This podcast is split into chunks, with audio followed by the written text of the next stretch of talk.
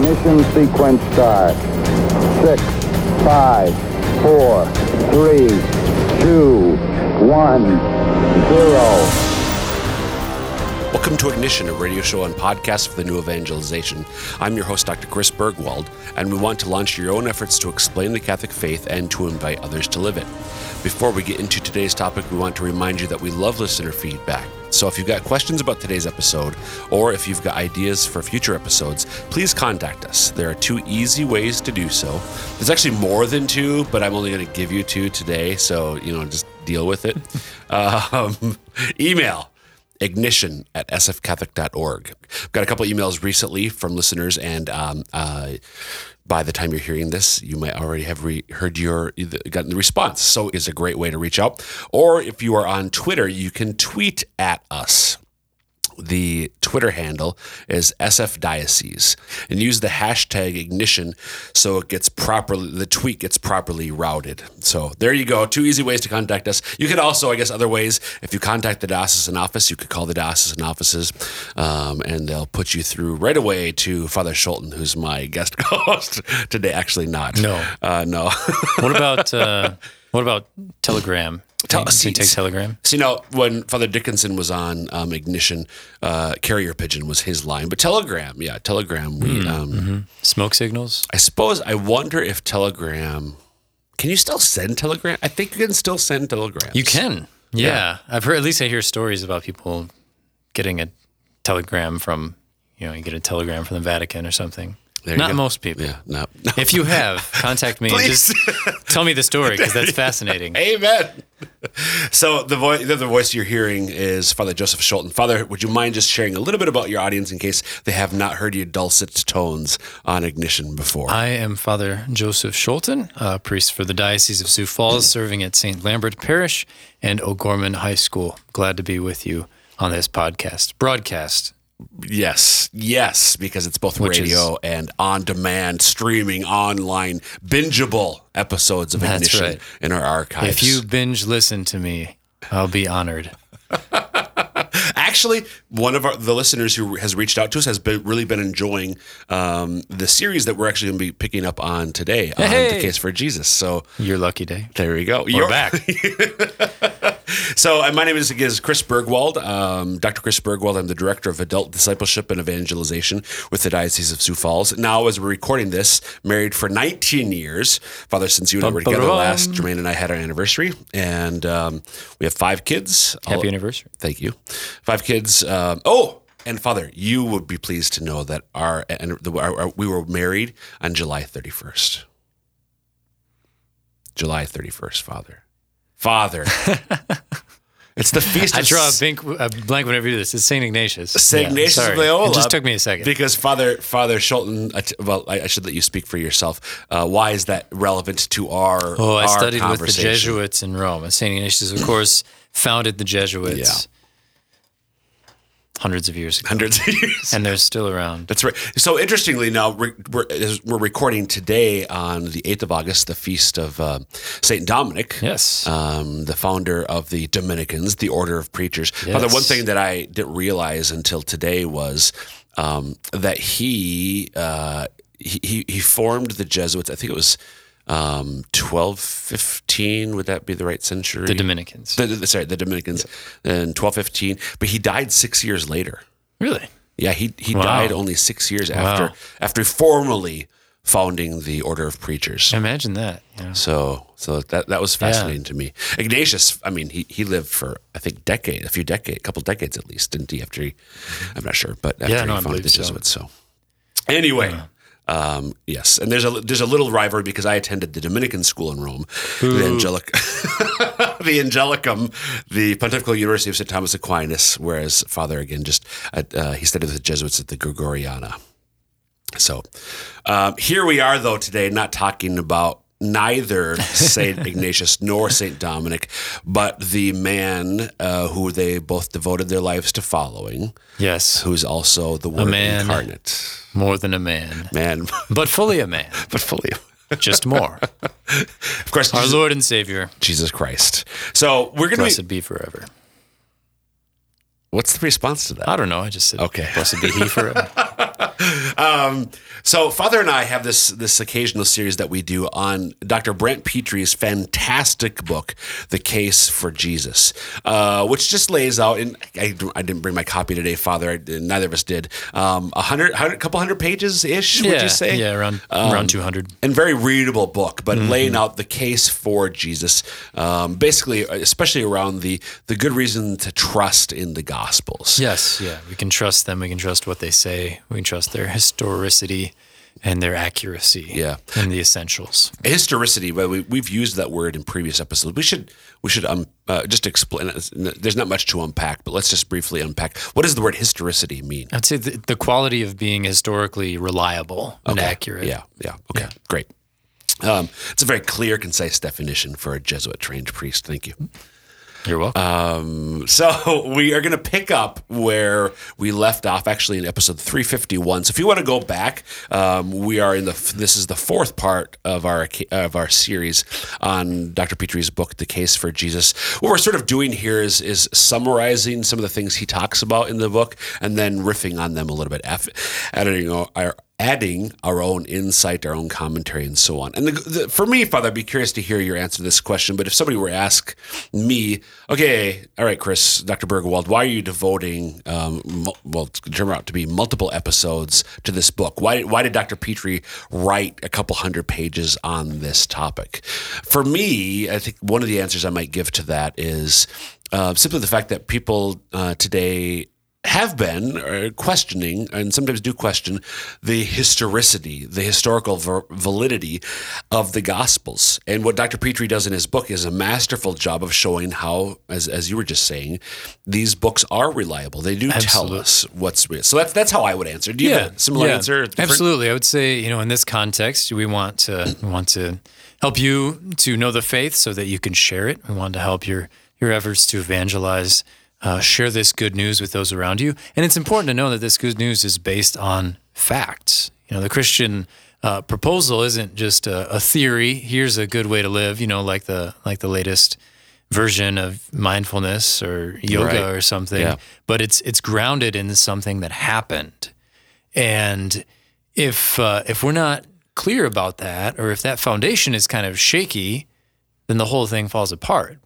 Um, we're trying to show on, on uh, to the contrary that that Jesus Christ really lived, that he made certain claims about himself, and that certain things happened uh, around him and in his life that are still relevant to us today. And, and to, to- along those lines, then just going running with that for a bit, I think this shows how our faith, what we hold to. So as Catholics, we hold obviously to teachings. We, we we believe in certain doctrines. We acknowledge them as true statements that reflect reality. But they're all somehow related to things that have actually happened in history. Um, they, they, they're grounded in the incarnation of Jesus Christ, the Word made flesh. It's not just ideas, these are all things that actually happen. I'm thinking here, especially, for instance, of St. Paul speaking about the resurrection of Jesus in particular. If Jesus did not rise from the dead, then your faith is in vain. Right. Right. So it's this is not just about uh, learning a moral system absolutely. or or an ideological a, a a set of ideas. It is about those, but those things all rest. They're all grounded on historical truths, culminating in the life, teachings, death, and resurrection of Jesus Christ. Absolutely. yeah. Okay. Yeah. So, so where if you, if you um, if you've been following along this series, or if you uh, go back and, and get caught up on this series, we, we we talked last time about the the fact that all of the Gospels are attributed to the men that they're attributed to Matthew, Mark, Luke, John, and that's unanimous throughout. There was never a time when uh, somebody said that what we call the Gospel of Matthew was written really written by Joseph uh, some so and so and so on. So no, they were always attributed to the authors that we attribute them to mm-hmm. today. Mm-hmm. And we talked a little bit about each of those men, and then we touched briefly, Father, on the lost, quote unquote, lost gospels, those Right. gospels that that aren't included in Scripture. And we talked about why that is. Right. Um, Today, where, where do we want to go uh, in in this episode? Um, picking up where we left off from last time. Yeah, I think I think it's good to just talk about what sort of thing the Gospels are. You know, what sort of what's referred to as the literary genre, the type of literature that the Gospels are are intended to be. Okay. You know, because if you don't understand what a piece of writing is, then you'll then you'll misinterpret it. You know. You- what what might be is an example of that problem come to mind where um, when we're, we're we're not aware of the genre of something, how that can get us into sure, trouble? Sure. Well, you know, there's there's the genre of allegory, right? Something like like Aesop's fables, or something, you know, like you read the story of the of the uh, of the hare and the turtle. Yep. You know, and, and slow and steady wins the race. Right. I don't know if that's actually Aesop's fable or just something else, but something Yeah. along those lines. You know. Um, so, you, what, by the way, just to be clear, what's your cell phone, people, so people can text you and call you Correct when things. you correct your. That's right. English professors out there, are like, what is he What is talking about? That's right. That's right. Forgive me. So I studied please- theology, not So, Aesop's fables, not literature. uh, an example of. Yeah. So you you know you hear the story of the of the uh, of the hare and the and the tortoise, Yep. right? The tortoise and the hare, I think. And uh, and you read that, and then the moral: slow and steady win the win the race. Okay, so you can say, ah, that's and in some sense that can be true, even though it's not probably true that this these two animals decided to have a race one day, and and then the turtle actually won. Um, and even if that has happened, that's not the intention of the story, right? The story is meant to to convey something else, Right. Um, and you need to understand that. Otherwise, you'll read it. You know, if you if you if you think this is a biology textbook or uh, or a, a news report, um, you'll just you'll grossly misinterpret Date- date- what's date- going on. Dateline, hare Yeah, versus you'll tortoise. think either this is incredible. How can that? I, I can't believe such a thing happened. I need to go meet this tortoise. That's amazing. Uh, or you'll think, yeah. So genre matters. Genre matters. Genre matters. That that's a great tagline. If we don't say anything else, genre matters. Yes. Okay. Okay. That being said, the Gospels, uh, the Gospels have been misinterpreted, especially in the uh, in the context of modern scholarship. There are various uh, various proposals about the Gospels that simply mistake the genre and interpret the Gospels as you know moral allegories um, or these sort of spiritualized tales that are meant to convey a truth that is not historically accurate. Okay. Um, contrast that with the genre of a biography, right? Um, I'm reading a biography of an Italian priest right now, and it's it goes through details. It's trying to tell events that happened in his life and how they influenced him as a person.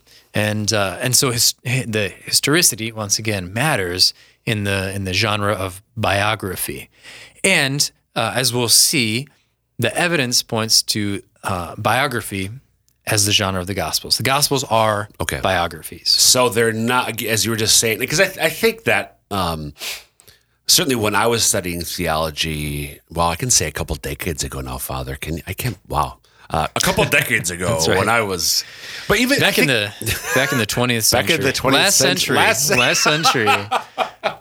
Uh, but I think it's still around today. Uh, a, a common understanding, if you go into maybe a bookstore and you grab a book uh, on the, a commentary of the Gospels or or explaining the Gospels, um, uh, you're likely to find this theory that you were just articulating that it's not that oh the Gospel writers did not intend to to teach historical truths. That they're merely passing on spiritual wisdom. Sure, sure. Or advice to the churches and the communities that they were writing to, and that's all present. That's all there. Right. Um, but there's also the, the the the bare bones history that happened, and I um, and a good example of that is you know, what you hear about the multiplication of the loaves and the fish, and that's in um, all of the Gospels have an account of of Jesus uh, multiplying loaves. You know, the, um, in some cases it's a some some of them it's a boy who has a basket with loaves and fish. Other other times the disciples just say, "Well, we have these loaves," but in any case, the the crowd is far too big. They only have a, a small amount of food, and yet Jesus gives thanks, uh, breaks the bread, and then it's distributed to the crowds, and there's miraculously enough for everyone to eat. And one way that's been interpreted in modern scholarship is that, oh, well, this isn't really an event that happened on a particular day of the year. Right. This is this is a story that's meant to show uh, the importance of of generosity and and community and sharing uh, within the early Christian church. You know, it's advice to to give of what you have so that all may be fed, and it certainly might be that. It may be uh, a good example and, and encouragement to our own generosity and, and spirit of sacrifice, like this boy. Uh, but it also happened. Right. At least that's what the Gospels are proposing. It's That not- this is a thing that took place. so it's not going back to your example earlier of other sorts of genres. It's not like Aesop's fables. No, no. And it tells us something about Jesus because if the bi- if the gospels are biographies, then any event that's recorded in there ought to help our understanding of who Jesus is. Uh, and the same is true of the of the multiplication of the loaves. Not only does this encourage us to share with one another, but it also tells us something about this man. You know, namely that he's the same God that provided for his people in the desert when Moses Right. uh, prayed and manna was given from heaven. So so uh, as opposed to being merely fable, and and it, as opposed to being merely uh, messages for the churches or spiritual wisdom, again, it includes all those things. But but what we're saying here is they are biographies, and therefore they are telling the truth of what Jesus actually did and said and taught. Exactly. Okay. Exactly.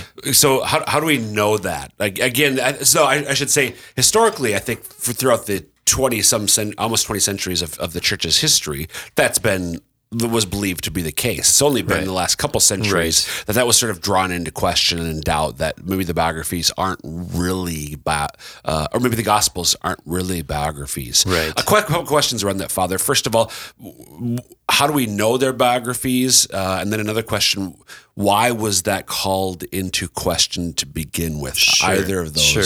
Yeah. Well, why? Yeah. Why question it? Because if you if you pick up and, and read them, um, it's pretty easy to tell that these are uh, at least set historically that they concern or revolve around the life of one particular individual, namely Jesus of Nazareth. And so, at face value, they they have a lot in common with biographies, but they were called into question um, largely because they don't resemble modern biographies. You know, for example, this biography I'm reading right now is clocks in at somewhere close to uh, 2,000 pages. it's ridiculous.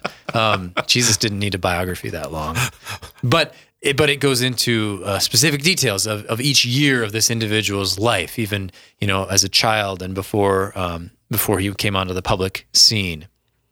Um, that's not the case with the Gospels. You know, they're, they they can be pretty sparse on so-called biographical details. You know, what what day he was born, what his hair color was, and Right. and uh, and you know everything that happened to him. And so, um, because they don't match modern biographies, um, for example, they don't tell us his appearance or his personality per se. Uh, they're the accusation is that they're not they're not actually concerned with history. So they so they don't. There's a contrast in style, if you will, between the four gospels that we find in Scripture and modern biographies. And the so the argument goes, therefore, because they're not written the way that we read bi- write biographies today, we can't call them biographies. Right. But I think you'll look, uh, uh, if you look at ancient biographies, you'll find that they follow a very similar pattern. And that pattern is mirrored in the Gospels. Um, for example, ancient biographies, they focus on the life and the death of, of a single individual. That's true of the Gospels. That's true of other biographies, such as you know the life of Socrates.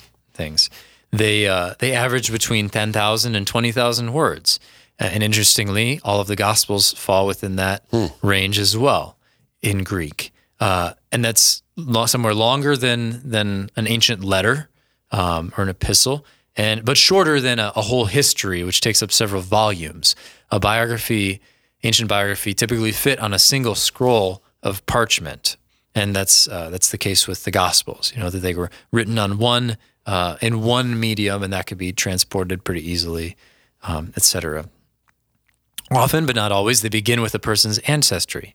And then we open in the Gospel of Luke or we go to the Gospel of Matthew, and what do we find? You know, the ancestry, Right. Genealogy. right? The genealogy of, of this individual. John as well gives us a genealogy. Right. He does give us a, a divine genealogy. In the beginning was the Word, and the Word was with God, and the Word was God. So he gives us an origin for sure.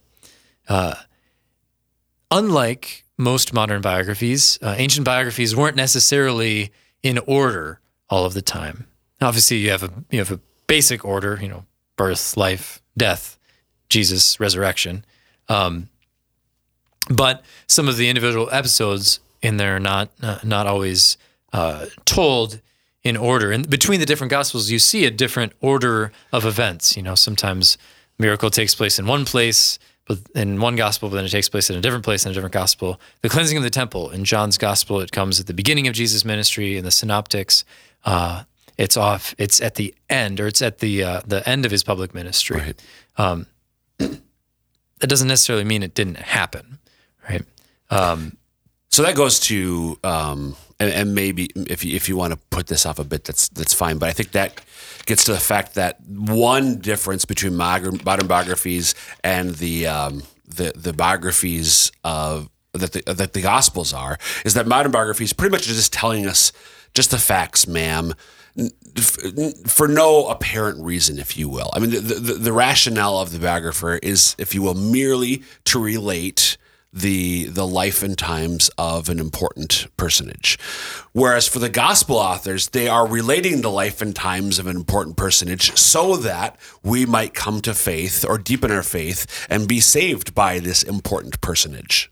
Right? So so there's there's another um, uh, a higher level if that's the right way to put it, a higher purpose maybe for why the gospel writers are writing, in addition to relating just what Jesus did. Like, Sure, like, sure. Matthew Matthew's not concerned about what Jesus had for breakfast um, when he was seventeen, because his point is to bring you and I to into living contact with Jesus. Right. So those Right. little details that we might find in modern biography are are, are jettisoned because it's in keeping with the ancient um, genre of a biography, Right. and because it doesn't serve the the other purpose for which Matthew is writing his gospel. Right. Yeah, I'd say that's I'd say that's pretty accurate. The uh, the Gospels, nor any other ancient biography, don't intend to tell us the entire uh, the everything about this person. Right. And as we find at the end of, of John's Gospel, John 21, 25, you know, uh, John says there are many there are also many other things which Jesus did,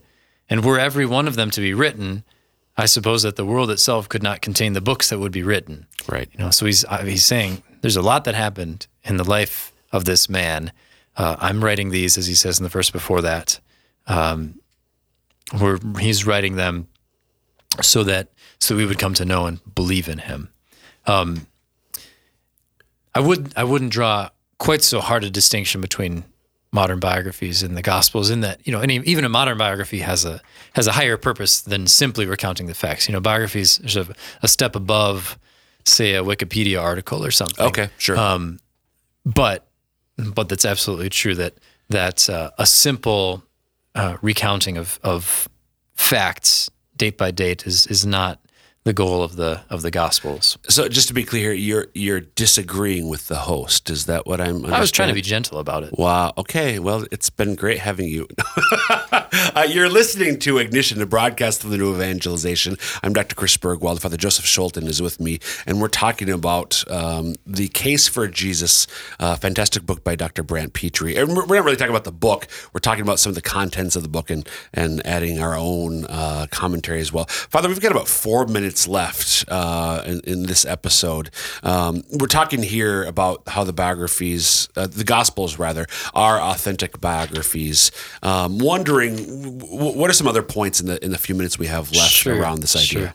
Well, I think it'd be great to uh, look at Luke. Okay. You know, so if the if the claim is that the the Gospels might make for good reading, but they're not actually uh, historical, they're not actually historical biographies, uh, then it doesn't really make sense. Uh, that that theory doesn't make sense of uh, of what we find in the Gospel according to Luke, and some things that corroborate that. So if you just bear with me, this is from the first chapter of Luke. Okay. Luke 1 1. Inasmuch as many have undertaken to compile a narrative of the things which have been accomplished among us, just as they were delivered to us by those who from the beginning were eyewitnesses and ministers of the word, it seemed good to me also, having followed all things closely for some time past, to write an orderly account for you, most excellent Theophilus, that you may know the truth concerning the things of which you have been informed. That's how Luke begins his work, his biography of Jesus, which is the gospel according to Luke. And just the language he uses there is pretty concerned with accuracy Right. and truth. you know. Uh, the th- and the things which have been accomplished among us. So again, he's talking about things that have happened, a narrative, um, an orderly account, and he and he describes uh, receiving this from eyewitnesses, right? And so these what he's claiming is that this actually happened.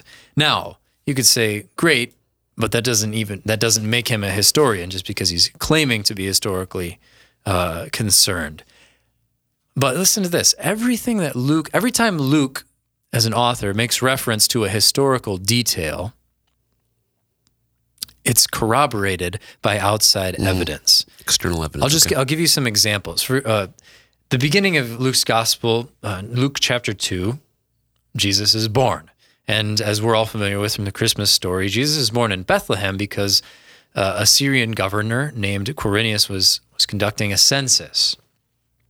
Now, archaeological discoveries have have corroborated, have verified that there was a Quirinius who was the proconsul of Syria from 11 BC until the until the death of Herod, right? So so there's a person. So Luke, if he's not writing history, he's very concerned about historical accuracy. Right? Okay. Similar. Um, similarly, he described it in uh, Tetrarch Lysanias, who was reigning over Abilene. I'm not sure how to pronounce that. That's fine. When John the Baptist began his ministry, that's in Luke three one Okay. and two inscription two inscriptions have been found so physical inscriptions in stone describing Lysanias the same uh, the same man a tetrarch of Abila Abila so same place that Luke describes in 3 1 um, and then in Acts uh, Luke describes the city called Iconium which uh, which was lost. That city had not been found, but it's described in Acts uh, thirteen fifty one. And in 1910, a monument was discovered that confirmed the location of the city. So uh, there are dozens of examples like this. Luke is concerned about writing accurate history, and we shouldn't doubt that his same that concern extends to the to the very subject of his gospel as well. So the Gospels, just to, to put a bow on this, are in fact um, biographies, and that's the point of what we've been saying here. That that the, that the Gospels can be read um, as biographical accounts of what Jesus really did, said, and taught. And that will wrap up this episode of Ignition. Again, you can email us at ignition at sfcatholic.org or tweet at us at sfdiocese and use the hashtag ignition with any thoughts, questions, or ideas for future episodes. And until next time, dear listeners, may Almighty God bless you, the Father, and the Son, and the Holy Spirit. Amen.